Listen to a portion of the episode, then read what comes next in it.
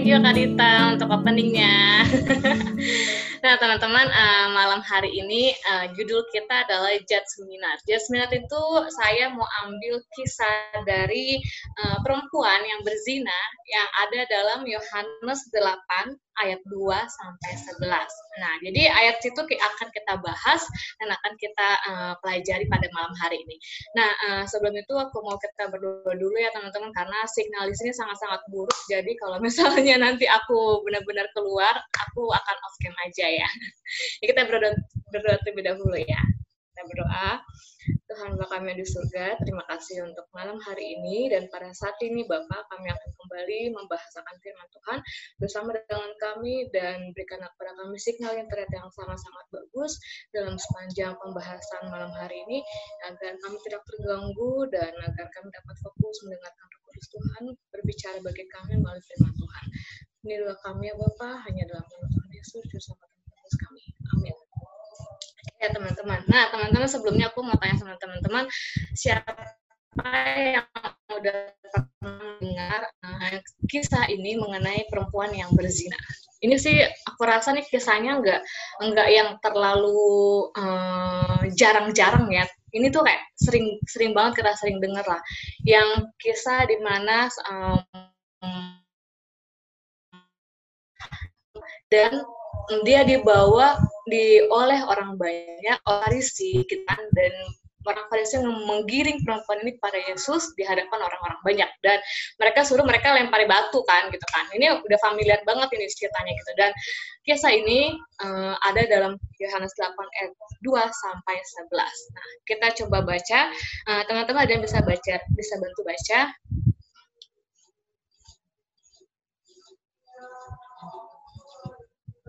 kita baca dulu ya sampai selesai biar uh, teman-teman bisa dapat gambaran tentang cerita ini. Teman-teman ada yang bisa betul baca? Pagi-pagi benar, ia berada ia berada lagi di bait Allah. Dan seluruh rakyat datang kepadanya. Ia duduk dan mengajar mereka.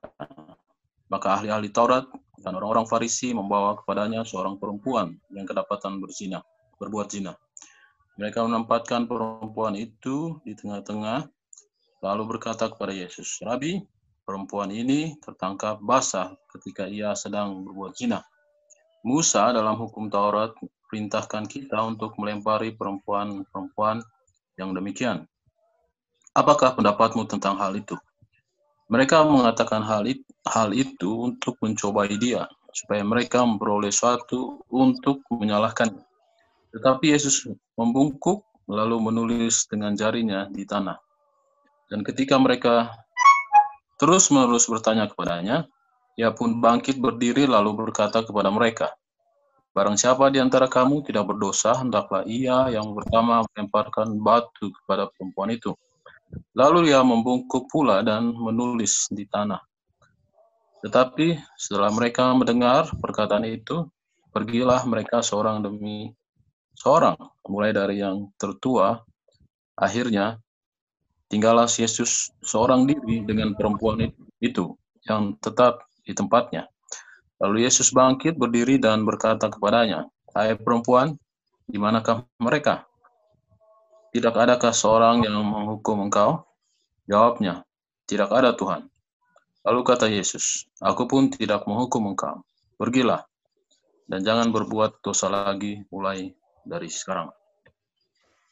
Nah, eh, teman-teman, sebelum sebelum kita menggali ayat ini, aku mau bertanya ke teman-teman semua. Yang pernah nggak sih membahas tentang kisah ini? Mungkin teman-teman dengar dari khotbah gitu. Ada sering-sering dari yang lain tentang kisah dari perempuan yang berzina ini. Adakah ya teman-teman yang pernah dengar? Ya pasti udah pernah dengar lah ya, ada sering banget gitu ini uh, ini dibahas di beberapa di khotbah-khotbah dan sering-sering yang lainnya. Nah, agar kita bisa kita akan bisa kita akan share, kita akan bahas malam hari ini supaya kita tuh dapat sesuatu hal yang baru gitu dari dari pembelajaran ini ketika kita mendengar dari khotbah yang lain, terus kita dengar dari malam hari ini, dan aku yakin kita akan bisa dapat hal yang lebih baru lagi dan lebih banyak lagi. Nah, dan aku tanya teman-teman dari kisah ini di mana kejadian ini berlangsung? Kira-kira uh, teman-teman tahukah ini semua ada di ayat ini ya. Dari dari ayat ini kira-kira kejadian ini tuh uh, kapan gitu kan? Eh di mana? Di mana kejadian ini berlangsung? Aku mau kita uh, ini aja uh, aku bukan mau mau apa uh, bukan untuk uh, aku cuma mau sharing aja. Jadi kita bisa sama-sama lebih interaktif gitu di mana sih kejadian ini berlangsung kalau misalnya kita baca dari ayat ayat-ayat yang ada di sini supaya kita sama-sama lebih interaktif dan lebih banyak uh, berbicara aja sih di bed di bed Allah ya. Coba kita baca nih dari ayat 2 sampai ayat 3 di sini ada jelas sih tertera di mana kejadian ini berlangsung ada bisa baca lagi? Tradisi benar ia berada lagi di bait Allah dan seluruh rakyat datang kepadanya, ia duduk dan mengajar mereka. Maka ahli-ahli Taurat dan orang-orang Farisi membawa kepadanya seorang perempuan yang kedapatan berbuat zina. Ya, jadi kejadian itu tadi dibilang di bait Allah gitu kan, di bait Allah. Jadi kok uh, pada saat itu kita aku mau teman-teman membawa pikiran teman-teman kepada situasi ini ya gitu supaya kita bisa lebih-lebih dapat lagi mengena lagi. Jadi kejadiannya itu di bait Allah pada saat Yesus sedang mengajar Nah, kalau kita tadi baca ada kata seluruh rakyat. Nah, jadi seluruh rakyat itu ya pasti nggak banyak, nggak sedikit gitulah pasti tuh banyak banget seluruh rakyat dia bawa gitu kan dibawa oleh orang Farisi ini dan pada waktu itu Yesus lagi mengajar di bait Allah. Tiba-tiba kejadian ini berlangsung. Jadi kalau saya kayak bikin kayak bikin cerita skenario gitu ya, tiba-tiba ke uh, pada saat Yesus sedang mengajar di bait Allah, tiba-tiba kejadian ini berlangsung gitu kan. Nah, kalau kita lihat konteks di zaman sekarang ya, bait Allah itu kita kan hidup di zaman sekarang. Jadi kita akan hubungkan kejadian di Alkitab itu dengan konteks zaman sekarang bed Allah itu apa sih kalau sekarang gitu kan? Teman-teman ada yang bisa menjawab bed Allah itu kalau sekarang tuh apa gitu? Di mana supaya lebih lebih pas? Gereja ya. Gereja, tuh. 100, tapi nggak ada hadiahnya nggak ada ya. nah, jadi kejadian ini kita bayangkan bahwa itu ada di gereja. Nah, ber, kejadian ini berlangsung misalnya pas lagi di tengah-tengah khotbah ya. Aku ngambil tengah-tengah khotbah karena itu lebih pas sih kan buat aku. Jadi tengah-tengah khotbah ini lagi berlangsung. Yesus sedang mengajar gitu kan. Lagi akhirnya banyak orang mengelilingi Yesus juga mereka ingin mendengar cerita tentang uh, tentang Yesus Yesus pada hari itu kan kejadiannya kan pagi-pagi ya pagi-pagi ya, mereka berkumpul mengelilingi Yesus ingin mendengar Yesus sedang berkhotbah atau sharing kayak kita kayak gini saya terus tiba-tiba ada orang Farisi dan ahli membawa perempuan yang kedapatan berbuat zina. Terus kita coba bayangkan ini dalam situasi ini kita lagi kusuk-kusuknya dengan khotbah pembicara contohnya pembicara dari luar negeri gitu kan yang lagi orang favorit favorit pengkhotbah kita gitu. Tiba-tiba pintu kebuka jeder gitu kan. Terus terus udah gitu uh, uh, digerek orang yang perempuan ini gitu kan. Yang kedapatan berbuat zina dibawa ke depan. Terus itu kan terus dibilang bahwa mereka uh, nah mereka dibawa perempuan ini dibawa sama orang-orang orang-orang Farisi dan ahli-ahli Taurat itu. Jadi aku menganggap orang Farisi dan ahli Taurat itu seperti ketua-ketua gereja gitulah ya kalau zaman sekarang gitu. Jadi gimana sih reaksi teman-teman kalau misalnya ketika kita berada dalam kejadian itu, terus orang yang datang itu ngegerebek perempuan itu, terus kita uh, oleh ketua-ketua gereja gitu kan, kita dengar Yesus lagi khotbah, terus ketua-ketua gereja datang bawa ke depan terus mereka bilang, hey lihat ini gitu kan, ini perempuan kedapatan berbuat zina di tengah-tengah khotbah. Terus jadi mereka mau sidang perempuan ini gitu kan. Terus mereka bilang sidang mereka sidang perempuan ini gitu kan. Nah kita sebagai jemaat yang lagi dengar khotbah gimana sih reaksi kita? Gitu. Aku mau teman-teman bisa kasih pendapat ya.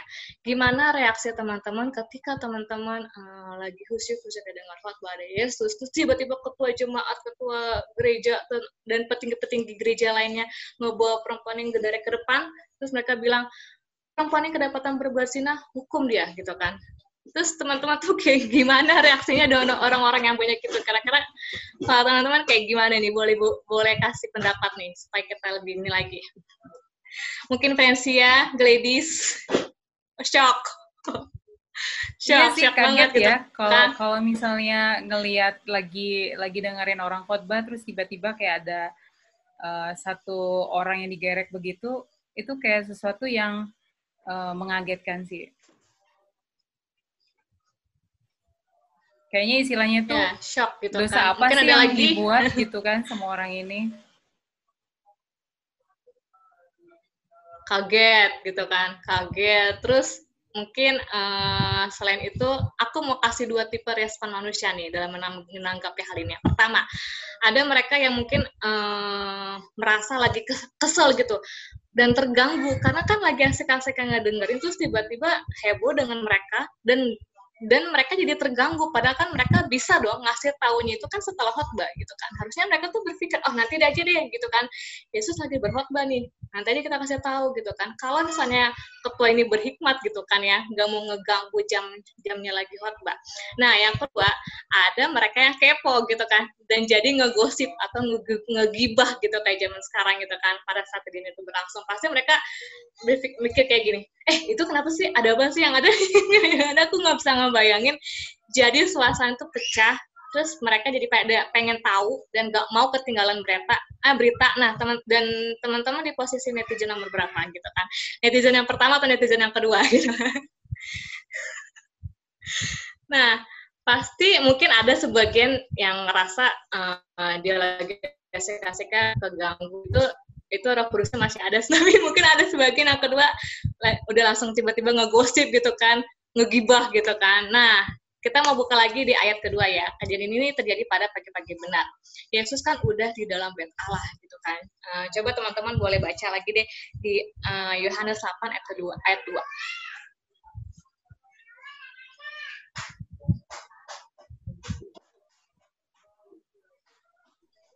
Yohanes 8 ayat 2. Ya. Pagi-pagi benar ia berada lagi di bait Allah dan seluruh rakyat datang kepadanya. Ia duduk dan mengajar mereka. Hmm, jadi kejadian ini kan terjadi pagi-pagi benar gitu kan. Yesus udah di dalam bait Allah. Nah, kalau kita bayangkan, jadi pada pagi-pagi itu Yesus sudah di bait Allah bersama orang-orang bersama seluruh rakyat.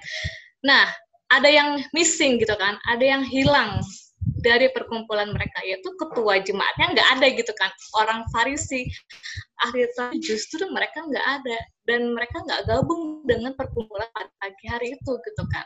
Dan mereka justru malah bergentayangan di luar gitu kan. Bergentayangan mencari sesuatu hal yang bisa mereka uh, gosipkan yang bisa mereka uh, gibahkan gitu kan nah masa pada masa kalau kita bayangkan ya, ini kayak kita lagi lagi gereja gitu kan. Kita lagi gereja, terus uh, semua uh, Yesus sudah ada di situ dan jemaat ada di situ, terus ketua jemaatnya dan ketua jemaatnya malah nggak ada gitu kan. Masa duluan rakyatnya gitu datang daripada ketua jemaatnya gitu kan. Rakyat aja udah udah di, mengelilingi Yesus dan mereka siap mendengarin Yesus sementara mereka malah bergentayangan di luar gitu kan. Buat aku secara pribadi ya aku belajar sih, aku mencoba untuk membayangkan ada di posisi wanita ini gitu. Aku mencoba untuk mencari kejadian yang mirip-mirip seperti ini tuh apa gitu kan. Jadi uh, gini deh, misalnya kita nggak usah di di tengah-tengah khotbah misalnya sebelum sebelum jam kebaktian berlangsung ya, terus ada orang pucuk-pucuk datang bertemu bertamu ternyata dia itu PSK atau pelacur pelacur datang ke gereja kita gitu kan. Uh, jadi aku membuat ilustrasi yang lebih mudah ini supaya kita bisa lebih nangkap lagi uh, untuk kejadian pada saat ini gitu kan uh, di zaman sekarang. Jadi ada seorang pelacur PSK datang ke gereja kita, terus dia uh, terus dia bilang saya mau mengaku dosa saya gitu kan, saya mau bertobat. Terus apa yang teman-teman merasakan apakah teman-teman mau ngedeketin langsung orang itu atau teman-teman dan apakah teman-teman mau mengobrol langsung dengan dia gitu. Kalau menurut aku kalau ini terjadi di zaman sekarang ya, aku rasa akan akan susah sih gitu kan untuk meyakinkan orang-orang kalau dia itu benar-benar bertobat. Pasti akan ada pertanyaan-pertanyaan yang muncul dari orang-orang gitu kan. Yang bertanya mungkin seperti ini, orang dia itu benar-benar bertobat nggak sih gitu kan? Dia itu benar-benar uh, udah nggak mau apa udah meninggalkan dosa-dosanya nggak sih gitu kan jangan-jangan ada lagi yang berpikiran dengan di sekitar kita yang berpikiran bahwa oh jangan-jangan nih orang mau mencari korban lagi nih di gereja gitu kan. Dan pertanyaan-pertanyaan ekstrim yang lainnya dan jatuhnya kita tuh malah menjudge gitu menghakimi orang itu yang datang ke gereja kita. Dan kebanyakan dari kita kan hal menghakimi itu uh, sangat mudah keluar dari pemikiran kita dan keluar dari mulut kita. Nah, kebanyakan nah kebanyakan tendensinya manusia itu adalah menghakimi gitu kan. Dan pada saat dan manu, dan mereka juga suka menghakimi perempuan ini gitu kan. Atau mungkin aku kasih juga uh, gambaran yang lainnya ilustrasi yang lainnya yang related dengan peristiwa ini misalnya ada tamu datang ke gereja kita terus kita lihat nih penampilan tamu itu lusuh gitu kan kurang rapi gitu kan kurang bagus gitu kan uh, agak berantakan. Nah teman-teman pasti uh, teman-teman pernah lah uh, melihat orang seperti ini yang tiba-tiba datang ke gereja gitu kan.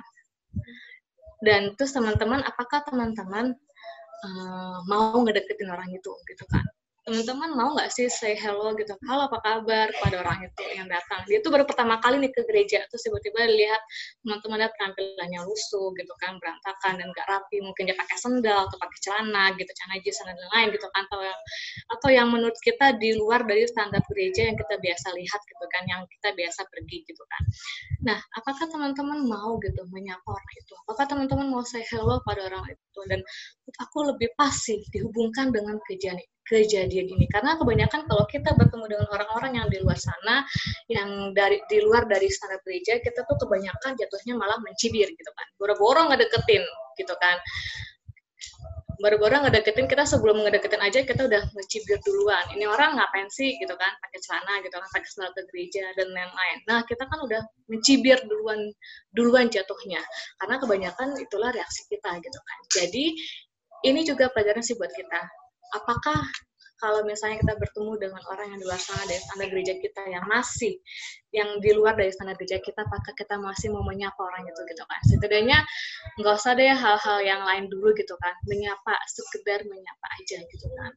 Kita lanjut lagi ya. Aku ingin bertanya juga kepada teman-teman. Gimana sikap orang-orang Farisi terhadap perempuan ini gitu kan? Kita baca lagi di Yohanes 8 ayat 4 dan 5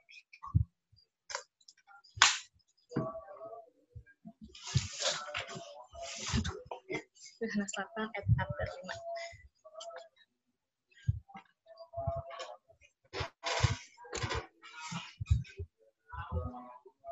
Ada yang bisa baca, teman-teman? Mereka menempatkan perempuan itu di tengah-tengah, lalu berkata kepada Yesus, Rabi, perempuan ini tertangkap basah ketika ia sedang berbuat zina. Musa dalam hukum Taurat memerintahkan kita untuk melempari perempuan-perempuan yang demikian. Apakah pendapatmu tentang hal itu? Hmm. Ya. Di sini dari kejadian ini mereka malah mengutuki perempuan itu.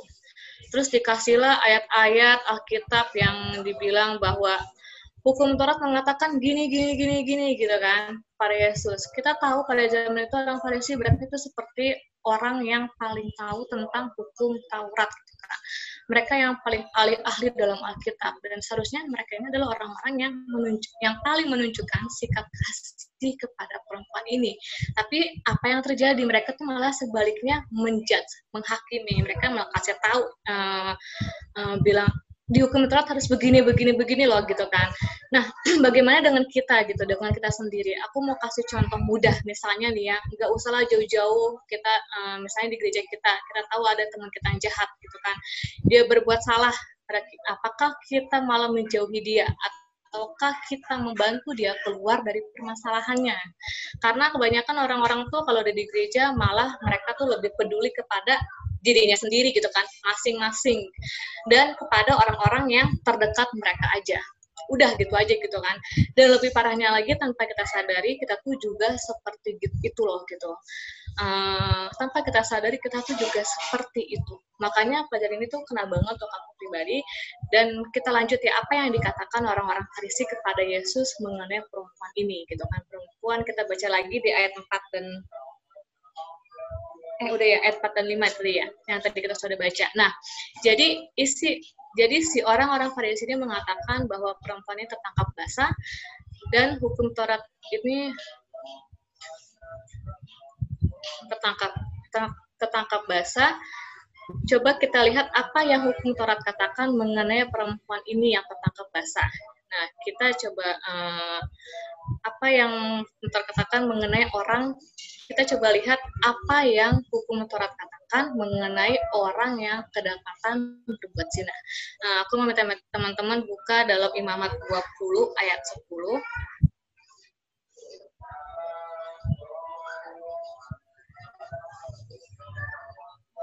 Imamat 20 ayat 10 ada yang bisa bacakan. Imamat 20 ayat 10 Bila seorang laki-laki berzinah dengan istri orang lain, yakni berzinah dengan istri sesamanya manusia, pastilah keduanya dihukum mati, baik laki-laki maupun perempuan yang berzinah itu. Hmm. Menarik set ini? Apa yang teman-teman uh, rasa hilang dalam kejadian ini? Kalau dari hati ini ya, kita kayak minta kata nih, kita kan tadi kan ada uh, perempuan yang berbuat zina orang Farisi, Yesus dan seluruh rakyat. Nah, ada yang hilang dari kejadian ini. Kira-kira apa? Berarti dua-duanya harus dihukum mati ya? Iya, tapi tapi di kejadian ini laki-laki tuh nggak ada. Hmm. Ya kan, laki-laki tuh nggak ada gitu. Uh, mereka uh, laki-laki tuh nggak ada dan seharusnya kan cowoknya juga ikut di sidang gitu kan. Tapi kenapa? Cuma ceweknya aja yang disidang dan digerek gitu kan ke pada Yesus. Mungkin teman-teman ada yang bisa kasih pendapat kenapa cowoknya nggak ada gitu kan? Kenapa cuma cewek yang dibawa gitu Ayo, boleh kasih cowoknya lari. karena kabur. karena image-nya sih. Maksudnya mungkin perempuan ini punya uh, latar belakang atau masa lalu sama banyak laki-laki jadi tiap dia kayak sama laki-laki itu udah pasti ceweknya yang salah. Mungkin ya dia belakang mungkin. Ini Monica bilang diskriminasi ya terhadap wanita. Cowoknya sama cewek yang lain lagi jadi susah di, di track. Nah, oke oke. Uh, thank you untuk masukannya. kalau kalau menurut aku di sini ya, aku uh, lihat dalam kejadian ini perempuan ini tuh dijebak, gitu kan. dijebak oleh ahli Taurat dan orang Farisi.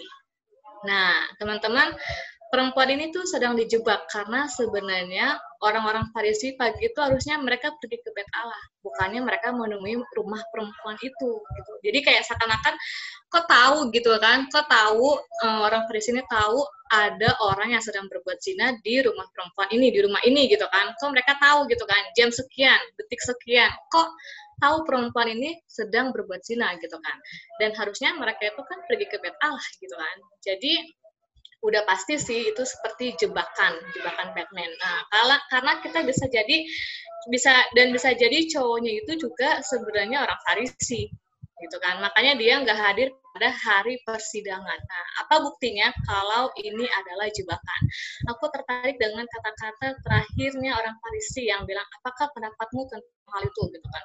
Kenapa orang Farisi ngomong hal itu gitu kan dalam dalam ayat 6? Mungkin teman-teman yang bisa bacakan ayat 6.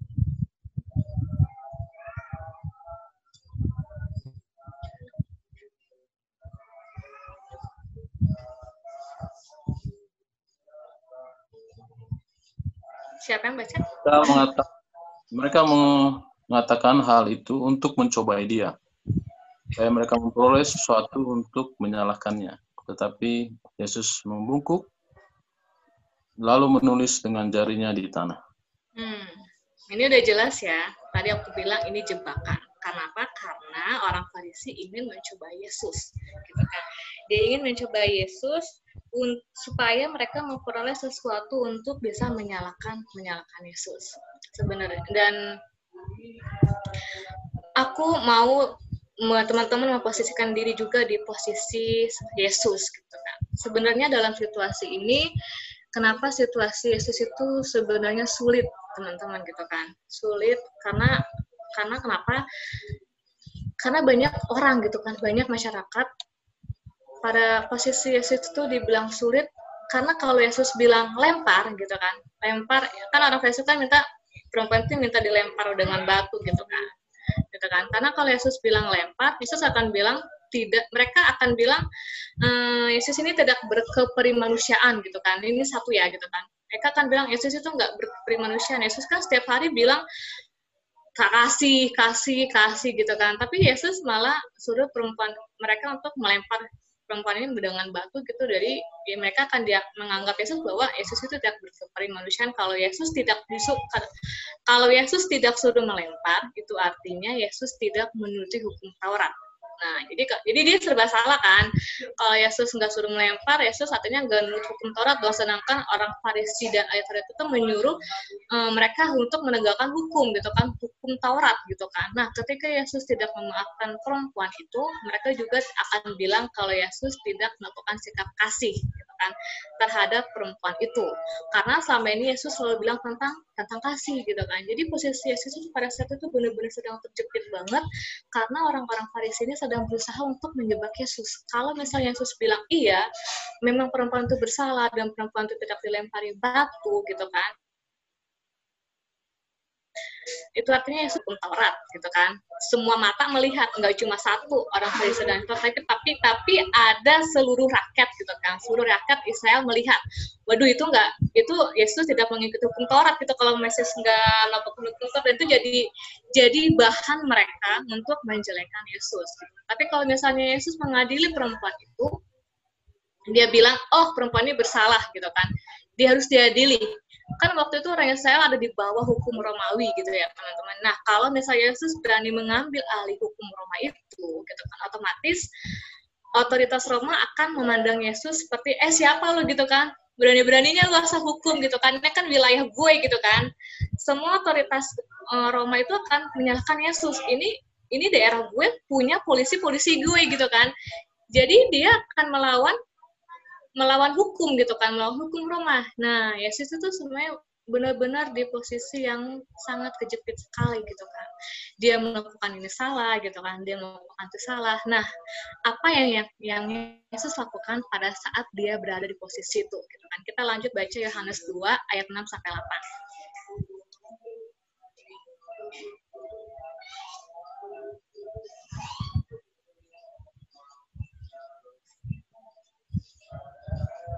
Dan ketika mereka terus-menerus bertanya kepadanya, ia pun bangkit, berdiri, lalu berkata kepada mereka, Barang siapa di antara kamu tidak berdosa, hendaklah ia yang pertama melemparkan batu kepada perempuan itu.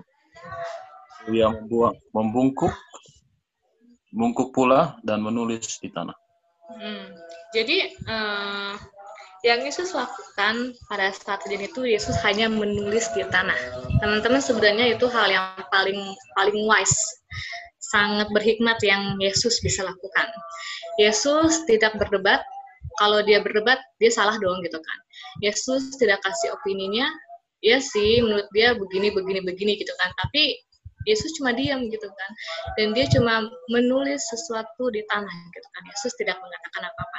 Nah di sana kita belajar bahwa silent is gold gitu kan. Biarkanlah jadi-jadi Tuhan yang berbicara. Teman-teman penasaran gak sih sebenarnya Yesus itu tulis apa di situ? Aku penasaran banget dengan arti tulisan Yesus di tanah. Jadi aku coba cari tahu art, apa arti jadi-jadi Tuhan gitu kan. Kita baca uh, dua ayat ya. Yang pertama dalam keluaran 31 ayat 18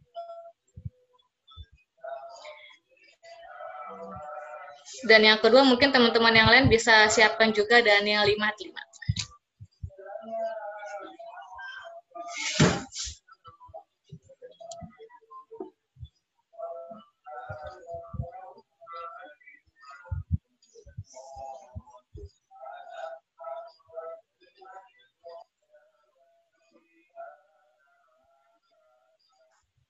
Waran 31 ayat 18 dan Tuhan memberikan kepada Musa setelah ia selesai berbicara dengan dia di Gunung Sinai. Kedua, kedua loh hukum Allah, loh batu yang ditulisi oleh jari Allah. Nah, jadi waktu itu jari-jari Allah menuliskan 10 hukum di loh batu. Nah, kita lihat lagi di Daniel 5 5. Teman-teman udah kalau cerita tentang Daniel, ada yang bisa bacakan lagi?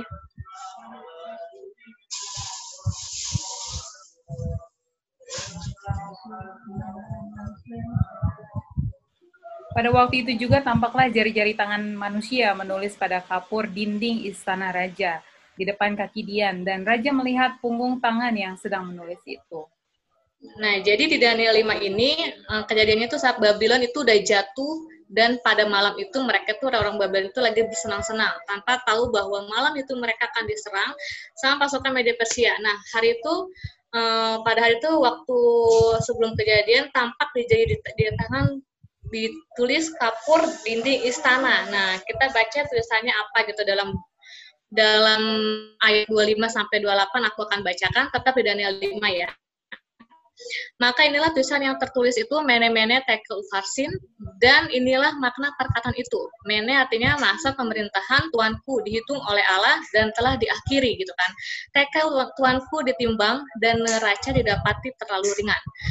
Peras kerajaan tuanku dipecah dan diberikan kepada media dan Persia. Jadi, jadi jadi yang ditulis di dinding istana kerajaan Babel itu adalah tentang penghakiman yang akan terjadi terhadap kerajaan Babylon. Gitu.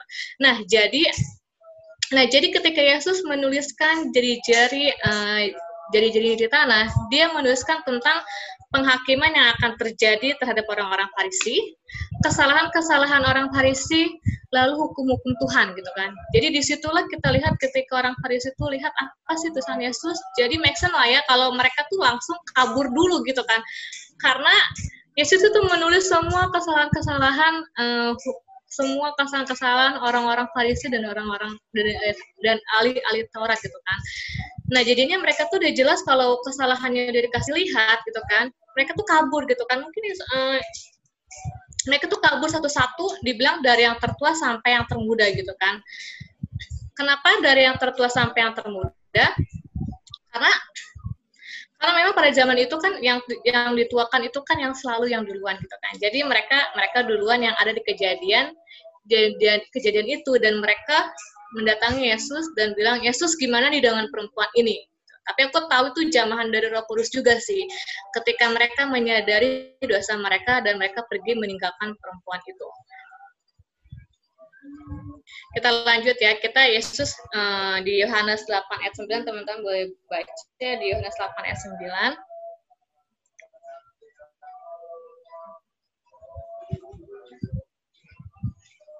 Tetapi setelah mereka mendengar perkataan itu, pergilah mereka seorang orang, mulai dari yang tertua sampai akhirnya, mulai dari yang tertua. Akhirnya tinggallah Yesus seorang diri dengan perempuan itu yang tetap tempatnya. Hmm. Jadi uh, Yesus itu bisa hanya sendirian saja dengan perempuan itu. Nah, jadi di kejadian ini kita lihat Yesus itu membiarkan orang-orang menghakimi perempuan itu, meninggalkan semua sampai akhirnya cuma tinggal Yesus dan perempuan itu saja gitu kan, berdua gitu. Nah, uh, dan juga uh, ada mungkin beberapa orang-orang rakyat gitu kan yang jadi nggak nggak sebanyak yang tadi gitu lah Yesus dan mungkin beberapa orang-orang rakyat aja gitu kan. Nah pelajaran apa sih yang bisa kita dapat dari kisah ini? Yang pertama kalau misalnya kita menemukan suasana yang tidak menyenangkan ada orang yang ada orang yang ganggu kita nih terkadang kita harus membiarkan Tuhan sendiri yang membuang semua pengganggu-pengganggu itu gitu kan. Karena Tuhan itu sendiri akan deal gitu kan Tuhan itu akan deal dengan pengganggu-pengganggu itu, baru akhirnya kita bisa menolong si pendosa itu. Kan kita mau menolong menolong si pendosa itu gitu kan. Tapi ada si pengganggunya nih gitu kan. Jadi Tuhan akan menyingkirkan si pengganggu-pengganggu itu baru akhirnya kita bisa menolong si pendosa itu. Nah lanjut dengan apa sih solusi dengan yang Yesus lakukan dengan kejadian ini? Dalam Yohanes 8 ayat 10 dan 11 Teman-teman bisa uh, baca Yohanes 8 ayat 10 sampai 11.